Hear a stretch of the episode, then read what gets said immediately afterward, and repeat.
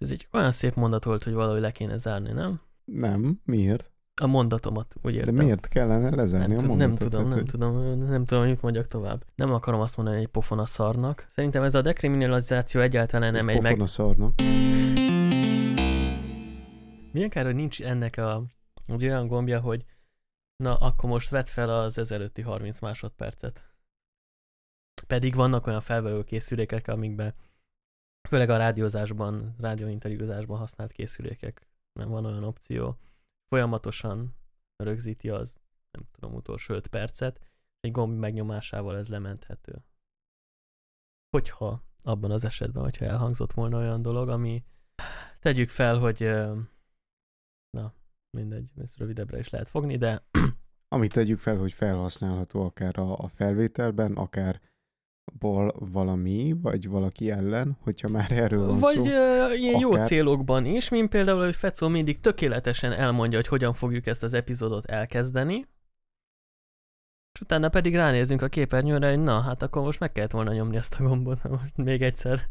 Igen, Pró- próbáld meg még egyszer elmondani pedig, ugyanazt. Utána pedig megnyomjuk a gombot, és akkor pedig egymást nézzük, hogy akkor valamelyikünk kezdje el a beszélgetést, illetve a felvezetést.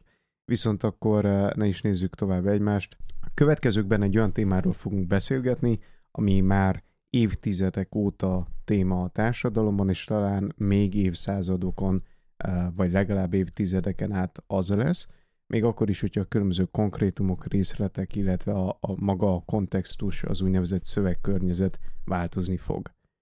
Na most egy eh, nem feltétlenül helyes terminológiával élve, talán az áldozat nélküli bűncselekményekről fogunk beszélni. És vitázni. És vitázni, így van. Uh, és hogy ez alatt miket lehet érteni, hát mondjuk kezdve a, a zsarolástól, egészen a prostitúción át, uh, gyakorlatilag a, a droghasználatig akár lehet beszélgetni ilyen témában, és uh, a beszélgetésnek egy elég nagy alapját fogja képezni a defending the undefendable, tehát védve a védhetetlent, vagy e, igen, igen, legyen ez, védve a védhetetlent uh, című könyv, amit Walter Block írt. Egyébként ajánlom mindenkinek, annak ellenére, hogy egyetérte uh, az illető, a hallgató akármelyikünk véleményével, álláspontjával, vagy éppen a könyv álláspontjával, úgy érzem, hogy ez egy uh, eléggé gondolatébresztő és érdekes olvasmány tud lenni. Még Jocó is ezt gondolja, hogyha nem tévedek, annak ellenére, hogy szerintem mindennel uh, ellen tudna mondani, ami elhangzik benne. És az a szép ebben a beszélgetésben, hogy nem csak ellen tudnék mondani, hanem ellent is fogok mondani. Mind abban a tökéletes felvezetőben, amit elmondtál és nevettünk fel, említetted, ezek olyan kérdések, amelyeknek lehet, hogy nincs jó ö, megoldásuk, nincs ezekre a kérdésekre jó válasz. Hozzátette, nem pontosan idéztelek, hozzátettem azt, hogy lehet. Mert ö, mi beszélhetünk ezekről nyugodtan, és mi nem fogunk egy, egy, egy, ö, egy konklúziót levonni belőle, nem fogunk egy választ adni ezekre a kérdésekre, viszont olyan kérdések, amik, viszont ezek olyan kérdések, amikre igenis kell legyen egy válasz, van egy aktuális válasz, van róla egy társadalmi vita, és több valószínű, hogy a politikai és közéleti um, beszélgetésekbe, vitákba egyre jobban be, bele fog férkőzni ez a, ez a, e, bele fognak férkőzni ezek a kérdések, és um, valaki igenis uh, választ fog ezekre adni, amik sose fognak mindenkinek megfelelni, viszont szükségünk van, mint társadalom egy, egy válaszra. Még akkor is, hogyha nem tökéletes. Gyakorlatilag anélkül, hogy elvárnánk azt, hogy mi kioldjuk és kibogozzuk a Gordiuszi csomót, kell várnunk valamire, valamilyen tetlegességig kell fajulni, ami megoldást jelentene legalább ideiglenesen a Gordiuszi csomóra, vagy elvágva, vagy éppen összebogozva hagyva azt. Igen, mert uh, szerintem sokszor elmondtam már ennek a podcast keretén belül, hogy sokszor döntés előtt állunk, és még akkor is, hogyha nem hozzuk meg a döntést, ak- a- a- azzal is befolyásoljuk a kérdésnek a kimenetét. Ez is egy olyan szituáció, ami, ami, ami, ami választ igényel. És uh, sokszor társadalmunkra az a jellemző, hogy erre a kérdésre nem is keressük a választ, és tabuként kezeljük. Valamilyen szinten érthető az, hogy tabuként kezeljük, mivel nem mondom, hogy teljesen, teljes mértékben egy megfelelő választ ad a kérdésre ennek a tabuvá tétele, de, de nem teszi rosszabbá, nem, nem befolyásolja annyira. Ameddig tegyük fel, a drogokról nem beszélünk, addig az egy olyan tabu marad, amivel feltétlenül a társadalom nem is fog foglalkozni. Épp fel akartam tenni a kérdést, hogy akkor melyik témával is kezdjük, mivel egyik izgalmasabb a másiknál, akár a prostitúciókról van szó, vagy éppen a dolgokról, viszont hogyha már a dolgokkal kezdted, akkor én azt mondom, hogy, hogy folytassuk ezt. Meg szeretném uh, jegyezni azt, hogy uh, mindketten olyan szituációban vagyunk, hogy uh, hallottunk már olyan személyről, aki ismer olyan valakit, aki látott már embert, aki fogyasztott feltehetően illegális tudatmódosító szereket, um, és ilyen szemszögből fogjuk mi ennek a, ennek a témának a különböző aspektusait elemezni, és ütköztetni a, a, az érveinket. Viszont akkor, akkor kezdjük is. Jocó, te talán készültél egy pár kérdéssel. Hát kiindulunk ebből a, ebből a műből, ebből a könyvből, ami úgy nevezi meg ezeket a jelenségeket, mint például az illegális tudatmódosító szereknek a használatát, hogy áldozat nélküli bűncselekmények. Ugye bűncselekményeknek számítanak, hiszen illegális szerekről van szó, viszont én első pillanattól belekötnék ebbe a megnevezésbe, mert én nem hiszem, hogy ezek áldozat nélküli bűncselekmények. Kiindulhatunk itt bármiből, tehát uh, úgynevezett könnyű drogoktól kem, át, egészen kemény drogokig. Ezeknek a használata egy olyan bűncselekmény, amelyet még hogyha direkt módon nem is befolyásolja az embernek a környezetét, a társadalmunkat, hosszú távon igenis ö, károsítja, és lesznek áldozatai.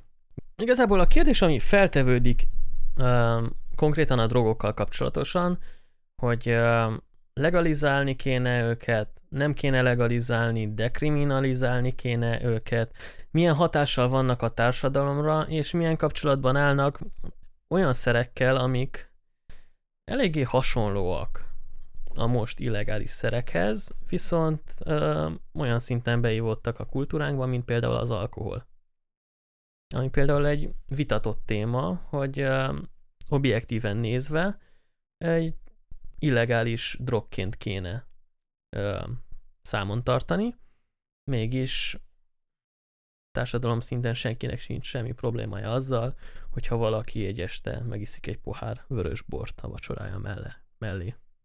Ugorjunk be akkor a mély vízbe, én azt mondom, hogy kezdjük a legelső részletként a kemény drogokkal, és a kemény drogoknál is először a, a kemény drogoknak a, a terjesztőivel, az úgy nevezett dílerekkel például.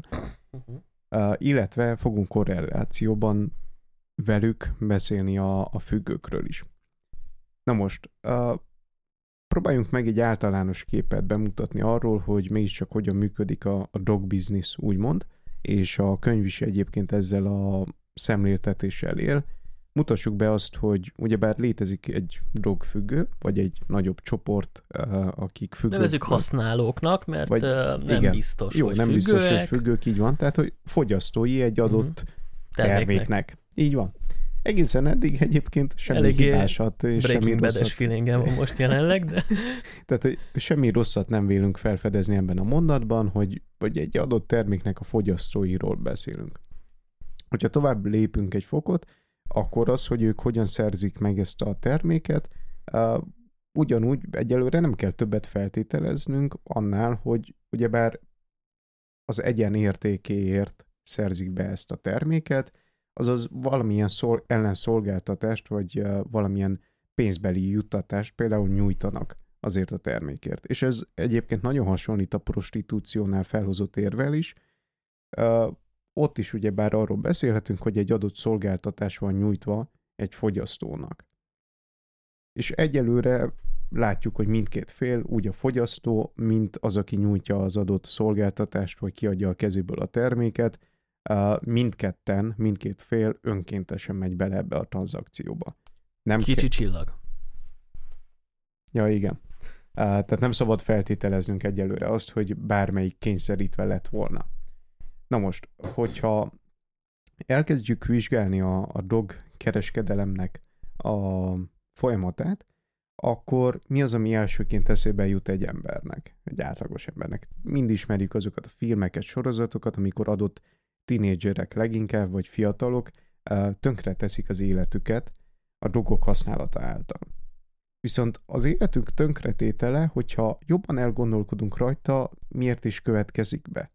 Feltétlenül arról van szó, hogy az adott drog, az adott szer elpusztította volna teljes mértékben a szervezetét, az elméjét, vagy éppen a lelkiségét az egyénnek, vagy más hatások és tényezők is vannak, amelyek közé beesik éppen az, hogy ezeket a termékeket, szereket meg kell szerezni. Hogyha egy idő után már függők leszünk, akkor már ténylegesen aláhúzva nagybetűkkel kell kimondjuk azt, hogy meg kell szerezni ezeket. És Éppen azért, mert hogy ezeket meg kell szerezze a fogyasztó, ő hajlandó ezért fizetni, viszont a helyzet az, hogy a dolgok nem tartoznak az olcsó mulatságok kategóriájába, viszont ez minek is tudható be. Annyira elképesztően nagyon-nagyon drága lenne egy ilyen típusú szert előállítani? Nem feltétlenül. Nyilvánvalóan vannak azért drágább kategóriák a, a kemény dolgok között, főleg a különböző a vegyi alapú szerek, a, főleg, hogyha egy LSD-ről beszélünk, talán az az egyik legdrágább ilyen szer. Mm, heroin, kokain, heroin, az amfetamin származékok azok, azok mind eléggé drágák, és eléggé nehezen is úgy hallottam, hogy szóval... Igen, tehát, hogy nehezen beszerezhetőek. Wikipédiát olvasva. Így van. Visszatérve, miért is annyira drágák ezek a termékek, hogyha maguk az előállításuk nem feltétlenül ennyire drága? Azért, mert hogy egy bűncselekményről van szó, mert egy bűncselekménynek számít az, hogy ezeket áruljuk, termesszük, vagy éppen előállítjuk valamilyen kémiai folyamatok által, és az is, hogy fogyasszuk sok esetben. És mivel ezek bűncselekménynek számítanak, ezért kockázatosak. Minden olyan munka, minden olyan uh, szolgáltatás, amely bizonyos kockázatokat uh, von, feltételez. feltételez, von maga köré, uh, nyilvánvalóan drágábban elvégezhető.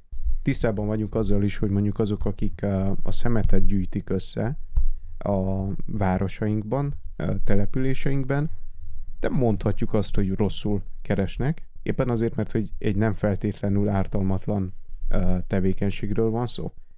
Épp úgy, ahogyan azok, akik épp úgy, ahogyan mondjuk egy, egy katona, egy rendőr, egy tűzoltó, stb. mind elég jó fizetéssel rendelkeznek, már csak feltételezve azt is, hogy igenis akár az életükkel is járhat, vagy az életük áldozatával is járhat a tevékenységük mind a tűzoltók, katonák, rendőrök és a szemét elhordó személyzet is önállás, amit nem mindenki vállal be. És ezért is ter- egy természetes folyamatnak az eredménye az, hogy, hogy nagyobb a fizetésük. Hasonló módon az illegális bizniszeknél is. Ugye minél kevesebben vállalják be ezt a rizikót, annál, annál több pénzt keres, úgymond az, aki igenis bevállalja és ilyen szempontból pedig ez egy olyan tevékenység, ami, hogyha tényleg ezt az egy tényezőt veszük figyelembe, teljes mértékben párhuzamba állítható akár az alkohollal, akár a cigarettával, akár nem tudom, a, a pihenés iránti, az utazás iránti uh, úgynevezett függőségünkkel. Talán bevallhatjuk azt, hogy mind függői vagyunk valaminek, még ha, még ha a függőségünk azt is feltételezni, hogy reggelente megiszunk egy kávét, vagy, vagy a függőségünk azt feltételezni, hogy nem vagyunk képesek, nem tudom, 8 óránál kevesebbet aludni, vagy hasonlók, de hogy mégiscsak egyelőre nem tesz különbséget ez a kettő között. Leginkább arról van szó szerintem, mint különbség, hogy míg azt a kávét mi saját magunknak el tudjuk készíteni, meg tudjuk venni. a cigarettát és az alkoholt is ugyanúgy meg tudjuk venni, ha akarjuk, el is tudjuk készíteni legálisan, anélkül, hogy féltenénk a saját írhánkat, addig a különböző dolgok esetében ezt nem tudjuk megtenni. Viszont mivel mi uh, valamilyen szinten, tehát hogy viszont mivel mi a fogyasztói vagyunk annak a terméknek, és uh, nem szeretnénk erről lemondani, vagy akár nem is tudunk lemondani. Akarva akaratlanul kitesszük magunkat annak az úgynevezett alvilágnak, amely ezt, ezt körülveszi. Kitesszük magunkat az alvilágnak, viszont nem azért tesszük ki magunkat az alvilágnak, mert maga a drogfogyasztás önmagában azt feltételezni például, hogy mi bűncselekményeket követünk el. Ez, ez nem egy olyan dolog, ami a, az egyiket vonná a másik után. Viszont az, hogy egy óriási ára van például egy ilyen szernek, egy ilyen terméknek, az már tudja maga után vonni azt, hogy azok a fiatalok, leginkább, vagy azok a személyek, akik nem voltak feltétlenül, nem tudták uh, tanulmányaikat befejezni, stb. nem rendelkeznek felsőfokú végzettséggel, uh, nem rendelkeznek ergo egy olyan állással sem, ami meg tudná engedni nekik azt, hogy ezt a szert úgymond gond nélkül fogyasszák. Tehát, hogy én azt olvastam például, hogy talán egy heroin függőnek a, a függőségének a kielégítése hát 100 dollárra tehető per nap. Egy év alatt akár 35 ezer dollárt is ugyebár uh, el tud költeni csak erre. Viszont hogyha azt nézzük, hogy milyen bűnöket kell elkövessen mondjuk, vagy milyen bűncselekményeket kell elkövessen egy olyan személy, aki a saját fizetéséből nem tudja ezt megengedni magának, akkor látjuk azt, hogy talán ez a helyzet, amiben kényszerül egy fogyasztója egy ilyen szernek, szörnyebb és rosszabb, mint az, hogy megengedjük az illetőnek, hogy fogyassza ezt, fogyassza ezt a szert, és kérlek szépen engedd meg, hogy fejezem be, olyan szempontból, hogyha például egy ilyen illetőt megvizsgálnánk, akkor feltételezzük azt, hogy annak érdekében, hogy ezt a 35 ezer dollárt megszerezze, ő lopni fog. Nem fog egyelőre többet csinálni, lopni fog. Na most ahhoz, hogy ő 35 ezer dollárt szerezzen, lopott tárgyakból, hát olyan 200 ezer dollárban kell, vagy 200 ezer dollár értékben kell lopjon, mivel természetesen a lopott tárgyaknak, értékeknek áráj, árának csak egy hányadát tudja elkérni a vásárlóktól a fekete piacon. Na most, hogyha azt feltételezzük, és most már lehet, hogy ennél több van, hogy New Yorkban van tízezer heroin függő, azért egy több milliós városban az Egyesült Államokban is, főleg, hogyha nagy almáról van szó, egy rossz statisztika, de, de úgy könnyen elképzelhető azért tízezer heroin függő New Yorkban.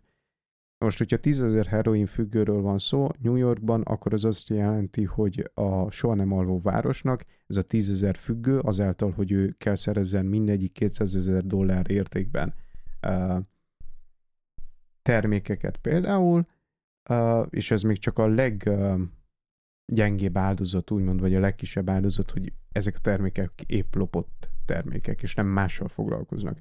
Nem emberrablással, és nem uh, gyilkolással, stb.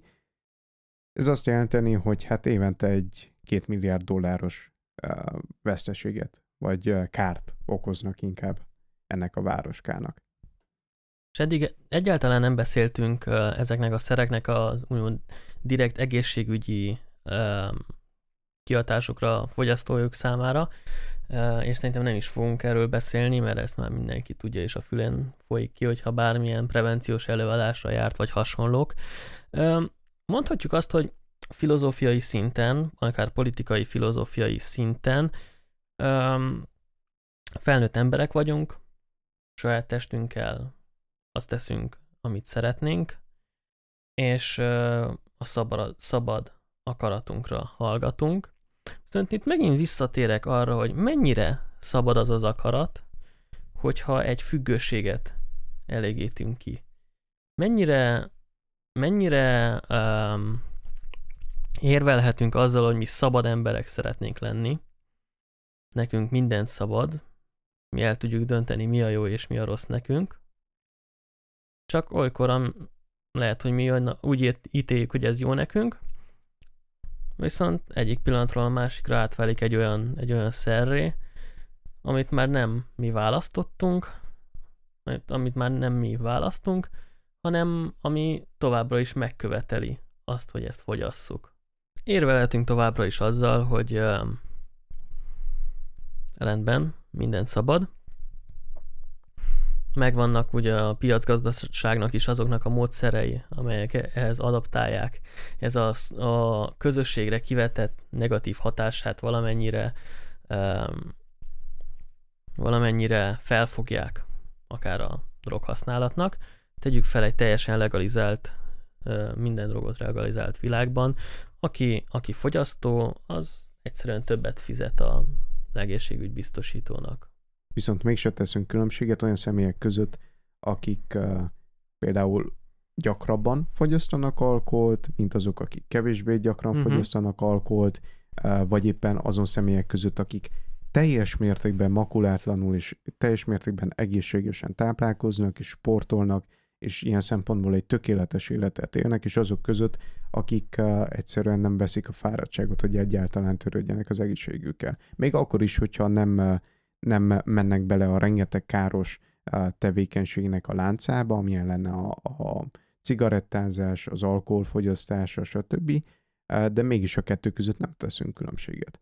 Így van, mondjuk a nálunknál okosabb emberek valahogy mindig kitrükközik ezt a kérdést, ugye, hogy a diszkriminációnak számítana az, hogy a dohányosok több dohányosok több pénzt fizessenek be az egészségügy biztosításukba, egyszerűen állami adókkal megemeljük a cigarettának az árát, hogy ilyen oldalról fedezzük az ők orvosi ellátásokat, hiszen egy bizonyított tény az, hogy aki dohányzik, az nagyobb eséllyel kerül majd Tegyünk fel légúti megbetegedésekkel kapcsolatos dolgokkal, kórházba, ami sok pénzbe kerül. Visszatérnék még egy pillanatra a legalizáció vagy dekriminalizáció kérdésére. Hogyha az elvek szintjén maradunk, akkor millió egy érvet találunk amellett, hogy legalizáljunk különböző, különböző szereket, különböző drogokat, tudatmódosító szereket. Viszont ez is egy olyan kérdés, ahol meg kell húzni valahol a vonalat. Mert én nem biztos, hogy egy olyan világban szeretnék élni, ahol minden harmadik ember a szombat délutánját azzal tölti, hogy kis kanálka, meggyújtjuk, be a kis herkó a vénába, és akkor három napig alszunk tőle. Ez, ez csak az ilyen, ilyen kis értelmiségi világnézetemet zavarja egy picit, viszont valahol meg kell húzzuk a vonalat. És egy fontos kérdés az, hogyha, hogy mi történne, mi történik, hogyha tegyük fel a marihuánát legalizáljuk. Nem valószínű, hogy megnő rohamosan a fogyasztóknak a számuk. Mi történne, hogyha az alkoholt betiltanánk? Valószínű, hogy nem innának olyan sokkal kevesebben. Így van. Valahogy... Azért láttunk már erre példát. Így van. Az Egyesült Államokban. Így van. A ennek a határnak a jobbra-balra tologatása nagyon kismértékben folyás, nagyon kismértékben fogja befolyásolni a, az aktuális fogyasztóknak a, a, a számát, ami akár egy plusz érv lenne, akár a legalizáció mellett, főleg, hogyha hozzátesszük a, a megszokott érveket, hogy ugye akkor a mafiózóknak nem lenne mivel foglalkozniuk, nem lenne annyi, annyi, annyi bűnöző az országban, de én annak vagyok a híve, hogy igenis egy vonalat meg kell húzni valahol, és azt a vonalat csak nagyon-nagyon indokolt esetben kell mozdítani. Lehet, hogy hogyha Záher Gábor szavaival élhetnék, persze parafrazálva egy kicsit, hogyha most ebben a pillanatban találták volna fel az alkoholt, és ott a kérdést, hogy mit csináljanak vele, abban a pillanatban kellett volna teljesen elfolytani ezt a projektet, és a világ legmély, legmélységesebb, legcsúnyább uh, utolsó pontjába elrejteni és szétrobbantani ezt az, még a gondolatát is az alkoholnak. Viszont itt élünk ebben a világban, és beleívódott az életünkbe, a kultúránkba. Szó szerint? Szó szerint. Meghúztunk egy vonalat. Nem mi, az elődeink meghúzták ezt a vonalat. Most ezt visszatolni kitiltani teljesen cigarettát, alkoholt, nagyon nehéz, nagyon körülményes. Cigarettára erős lobby van ellene, ugye Európai Unió szinten működik, folyamatosan toljuk fel az árát, megcsúnyítjuk a, a csomagolását, valamennyire visszaszorítódik. Az alkoholteljes tilalom, tilalomára ugye volt már egy próbálkozás, egy jó nagy próbálkozás. És talán, hogyha engem kérdezel, egy elfajult változata volt az egész, egy akármilyen kemény helyzetnek.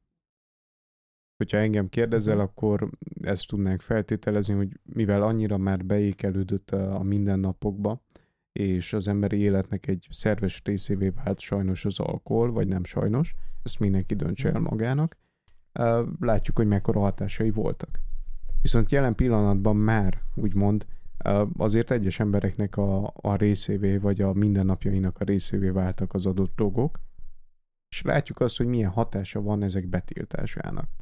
Azzal, hogy ezeket behozzuk a legalitásba, nem oldunk meg annyi problémát, mint amennyi problémát fog ez elő, előidézni, hogyha valamikor mégis újra az illegalitás oldalára szeretnénk ezeket áttolni.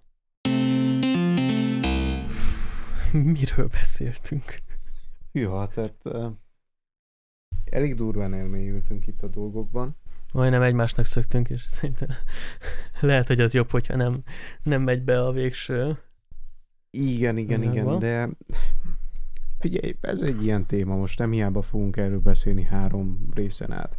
Így van. De hát akkor elmondjuk most minden kedves hallgatónak, hogy nem maradunk ennyiben ezzel kapcsolatosan, és további két részben számítható még ennek a témának a taglalása. Um, és megígérjük, hogy nem fogjuk egymást megölni. Ha mégis, akkor Jocó lesz az áldozat, és ez nem egy áldozat nélküli bűncselekmény marad. ez nagyon nem. Úgyhogy um, szeretettel várunk titeket jövő héten is a megszokott időben.